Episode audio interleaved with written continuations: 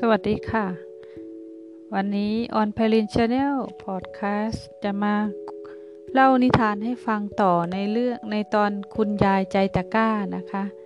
ที่ภาคอีสานในคืนวันออกพรรษาหรือวันสำคัญทางพระพุทธศาสนา บรรดาพ่อออกแม่ออกผู้มีศรัทธาจะพากันไปถือศีลและร่วมกิจกรรมที่วัดตลอดคืน ทั้งนั่งสมาธิเดินจงกรมและฟังเทศ ที่พระท่านสลับกันขึ้นธรรมาสจนถึงเช้า แม่ออกคนหนึ่งกลับถึงบ้านหลังจากไปเนสัตชิกที่วัด มาตลอดคืนด้วยใบหน้าอิ่มบุญ เมื่อพบหน้าหลานชาย หลานชายทักยายว่า เป็นจังใดละย่ายไปวัดมาเมิดขึ้นเมื่อยบอยายเลยตอบว่า บ่เมื่อยดอก มันอิ่มใจ ฟังพระเพิ่นเทศเมิดขึ้นเลย เพิ่นเทศได้จับใจอีหลี หลานก็เลยถามว่า เพิ่นเทศว่าจังไดยายว่า เพิ่นเทศดีคัก เทศดีเหลือเกิน ดีจังไดล่ะ หลานถามอีก ยายเลยพูดต่อว่า หุยจำบ่ได้ดอก หูแต่ว่าดีหลาย หลานก็เลยลำพึงเฮ้ย สิมีประโยชน์อีหยังนาะอุตสาตั้งใจไปอยู่เมิดขึ้นบ่ได้ประโยชน์อีหยังเลย พอยายได้ฟังดังนั้น ยายเลยตอบไปว่า เจ้าบ่เข้าใจดอก เอาจังซี่ก็แล้วกัน ว่าแล้วยายก็ส่งตะกร้าสารใบหนึ่งให้หลานชายแล้วส่งให้ และบอกว่า บักลาเอ้ย เจ้าเอาตะกร้านี่ไปตักน้ำมาให้ยายแน่ หลานก็เลยบอกว่าไม่ยายคือให้เอาตะกร้าไปตักน้ำมันสีได้น้ำจังไดตะกร้ามันก็จะเป็นรูห่างห่างๆนะคะ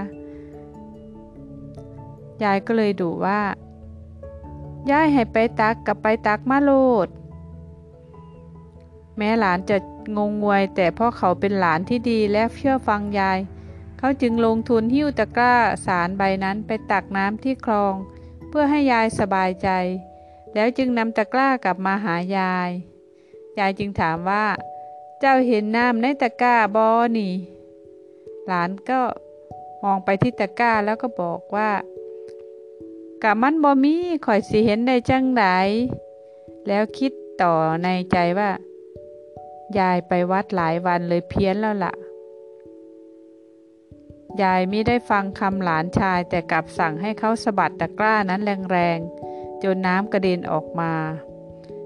ยายจึงอธิบายว่า บัดนี้เจ้าเห็นน้ำบ่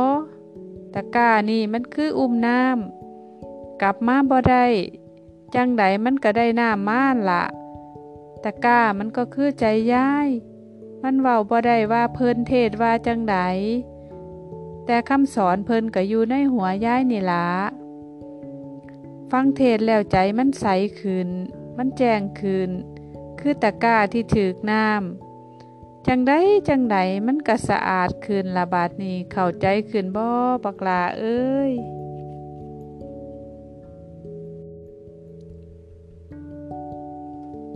นิทานเรื่องท่านเล่าตอน เชื่อฉันสิ อาจารย์ที่อินเดียคนหนึ่งไม่ใช่ชาวพุทธนะ สอนให้ลูกศิษย์เชื่อฟังอาจารย์ ให้ทำเฉพาะสิ่งที่อาจารย์สั่งให้ทำเท่านั้น ถ้าอาจารย์ไม่สั่งแล้วก็ อย่าได้ทำเป็นอันขาด วันหนึ่ง อาจารย์พาลูกศิษย์สามสี่คนนั่งเกวียนไปธุระที่ต่างจังหวัด อาจารย์นั่งพิงเกวียนหลับไปผ้าโพกศีรษะของอาจารย์ตกลงไปบนถนน แต่ลูกศิษย์ก็ไม่กล้าเก็บ เพราะอาจารย์ไม่ได้สั่งไว้ เดินทางไปอีกหลายกิโลกว่า อาจารย์จะตื่นขึ้นมา พออาจารย์ตื่นขึ้นมาเอาเอ๊ะ ผ้าโพกหัวอาจารย์ไปไหน ลูกศิษย์เลยตอบว่า ตกลงไปบนถนนครับผม อ้าว แล้วทำไมไม่เก็บล่ะ ลูกศิษย์จึงตอบว่า ก็ท่านอาจารย์ไม่ได้สั่งไว้นี่ครับ ท่านอาจารย์สะบัดออกมาอย่างแรงทำไมเจ้าถึงโง่อย่างนี้นะ ต่อไปสิ่งใดตกลงไปบนถนนแล้วก็เจ้าต้องเก็บนะจำไว้ให้ดี แล้วอาจารย์ก็หลับต่อ ทีนี้วัวที่ลากเกวียนถ่ายลงไปบนถนน ลูกศิษย์ก็รีบจอดเกวียนลงไปเก็บขี้วัว เพราะอาจารย์สั่งไว้ว่าอะไรตกก็ต้องเก็บ อาจารย์ตื่นขึ้นมาอีกครั้ง อ้าว อะไรตกอีกแล้วนั่น ลูกศิษย์ตอบว่า ขี้วัวครับอาจารย์ อาจารย์สปัดอีกครั้ง ปัดโถโว้ย เก็บมาทำไมทำไมสิทธิ์เรามันถึงได้งี่เง่าขนาดนี้นะ ว่าแล้ว อาจารย์ก็เขียนรายการว่าต้องเก็บอะไรบ้าง อย่างละเอียดมอบให้ลูกศิษย์ไว้ แล้วจึงเดินทางต่อ พอดีเป็นช่วงที่ถนนเป็นหลุมเป็นบ่อมาก เกวียนกระเด็นกระดอนจนอาจารย์พลัดหล่นลงไปบนถนน ร้องให้ลูกศิษย์ช่วย ลูกศิษย์ก็ตรวจดูรายการ ไม่มีท่านอาจารย์อยู่ในรายการที่ต้องเก็บขึ้นเกวียน ลูกศิษย์เข้าใจว่าอาจารย์กำลังทดสอบความเชื่อฟัง จึงไม่ยอมจอดเกวียน อาจารย์เลยต้องวิ่งไล่ตามเกวียนจนทัน แล้วรีบเติมชื่อตัวเองลงไปในรายการนั้น ลูกศิษย์ไม่ได้ใช้สติปัญญาของตัวเองเลย เพราะต้องทำตามที่อาจารย์สอนเท่านั้น ท่านอาจารย์สอนว่า การมีศรัทธายึดติดในตัวบุคคลไม่ใช่สิ่งที่ถูกต้อง อาจารย์ต้องการสร้างความผูกพันให้ลูกศิษย์ยึดติดในตัวอาจารย์ ทางพุทธเราถือว่าเป็นอาจารย์ที่ไม่ดี ไม่ใช่กัลยาณมิตรของลูกศิษย์ อาจารย์ที่เป็นกัลยาณมิตรของลูกศิษย์นั้น ต้องฝึกลูกศิษย์ให้ใช้สติปัญญาของตัวเอง รับผิดชอบตนเอง และเป็นที่พึ่งของตนเอง เหมือนหมอที่ดีย่อมต้องการให้คนไข้ พ้นจากการเป็นคนไข้ ไม่ต้องการให้ใครเป็นคนไข้ของหมอไปตลอดชีวิต พระพุทธองค์สอนว่า การมีศรัทธาในตัวบุคคลมีโทษ ถ้าความเชื่อของเราผูกพันกับพระองค์ใดองค์หนึ่ง หรืออาจารย์ท่านใด เมื่ออาจารย์เสียชีวิตไป เราจะรู้สึกเหมือนขาดที่พึ่ง ที่ร้ายไปกว่านั้นคือ ถ้าอาจารย์คนนั้นสึกไปหรือมีเรื่องอื้อฉาว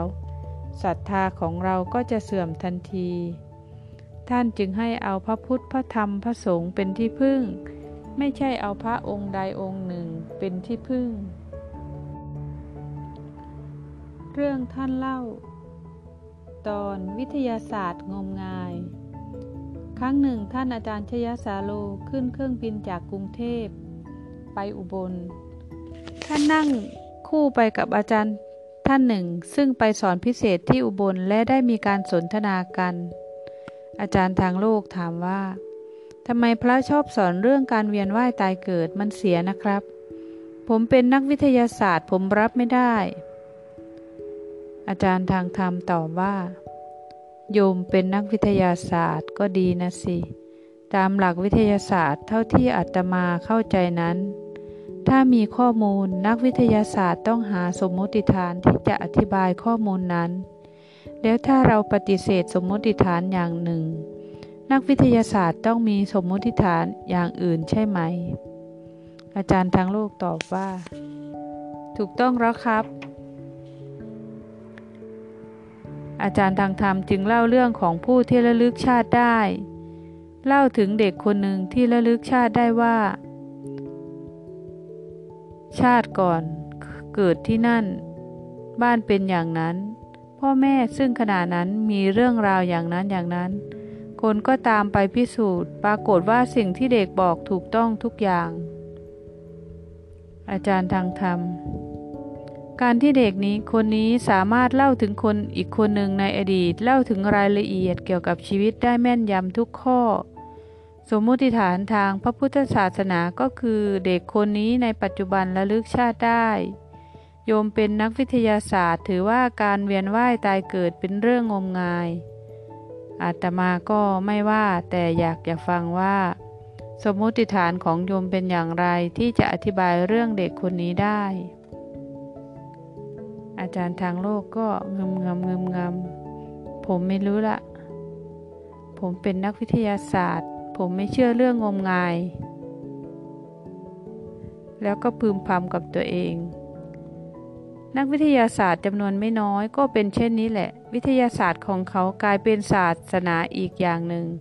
ถ้าสิ่งใดขัดกับความเชื่อถือของตัวเอง ก็รับไม่ได้ ได้แต่ยืนยันว่าตัวเองเป็นนักวิทยาศาสตร์ สิ่งใดที่วัดเป็นตัวเลขไม่ได้ ถือเป็นเรื่องงมงาย